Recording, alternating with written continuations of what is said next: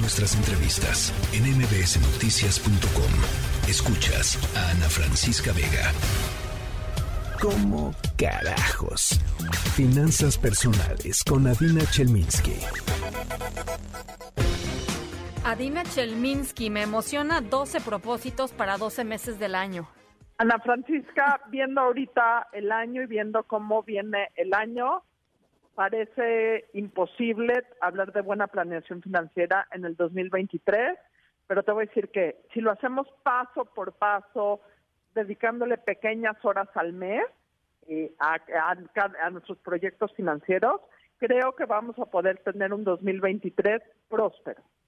Y la prosperidad tiene que ver con tranquilidad, entonces creo que eso es importante. Sí, totalmente. A ver, entonces, arranquémonos. Para todos, enero, ¿qué vamos a hacer en enero?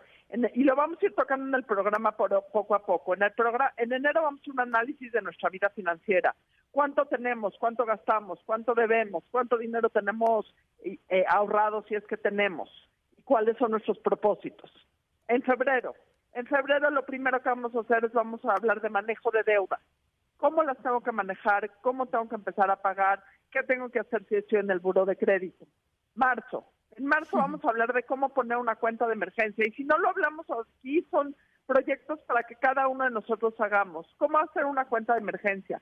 ¿Cuánto tenemos que tener una cuenta de emergencia? ¿Dónde tiene que estar la cuenta de emergencia? En abril vamos a dedicarnos a poner en orden nuestros papeles. Todo este bonche de papeles que tenemos seguro arrumbados en un cajón, qué tenemos que guardar, qué no tenemos que guardar, qué tenemos que archivar, qué podemos tirar a la basura. En mayo vamos a empezar y vamos a ver en anticipado el planear vacaciones, el planear ahorros educativos para nuestros hijos o el planear el regreso a clases, que parecerá desde mayo que está muy adelantado, pero que tenemos que empezar a planear. Completamente. Junio, el mes para ver el retiro. ¿Qué es lo que necesitamos hacer? ¿Cuánto necesitamos? ¿Cómo lo vamos a hacer? ¿Cuándo es el momento para empezar? Julio, los créditos. Si necesito pedir un crédito, ¿cómo hacerlo? ¿A quién pedírselo? ¿Cuál es la mejor manera de hacerlo?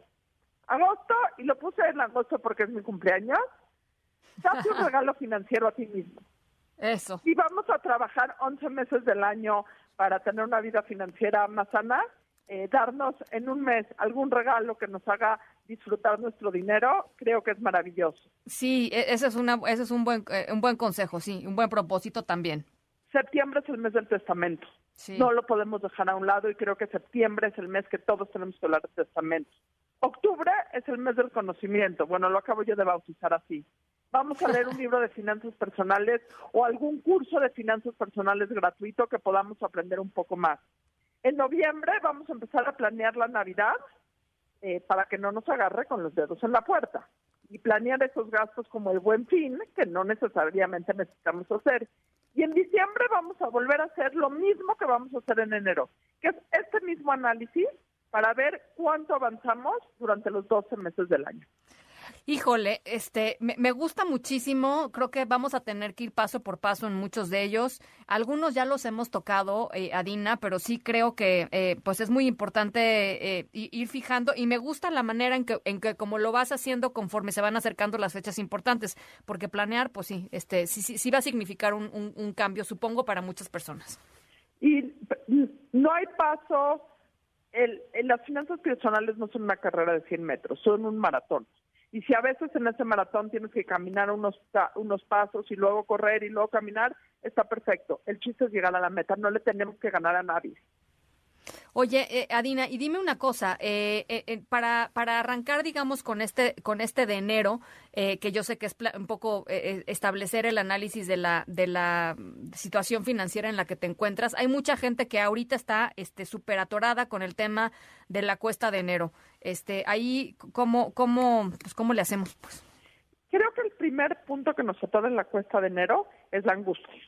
Y creo que la mejor manera independientemente que la situación hoy por hoy sí es difícil, pero sí. La angustia de no saber, si hoy por hoy le pregunto a la mitad del auditorio, ¿sabes cuánto debes? La mitad del auditorio va a decir que no.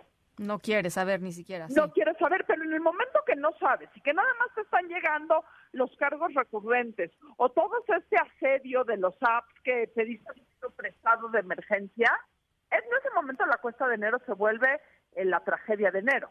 Sí. Entonces, el punto primero es empezar a poner en papel cuánto ganamos, cuánto gastamos, cuánto debemos y si es que tenemos dinero ahorrado.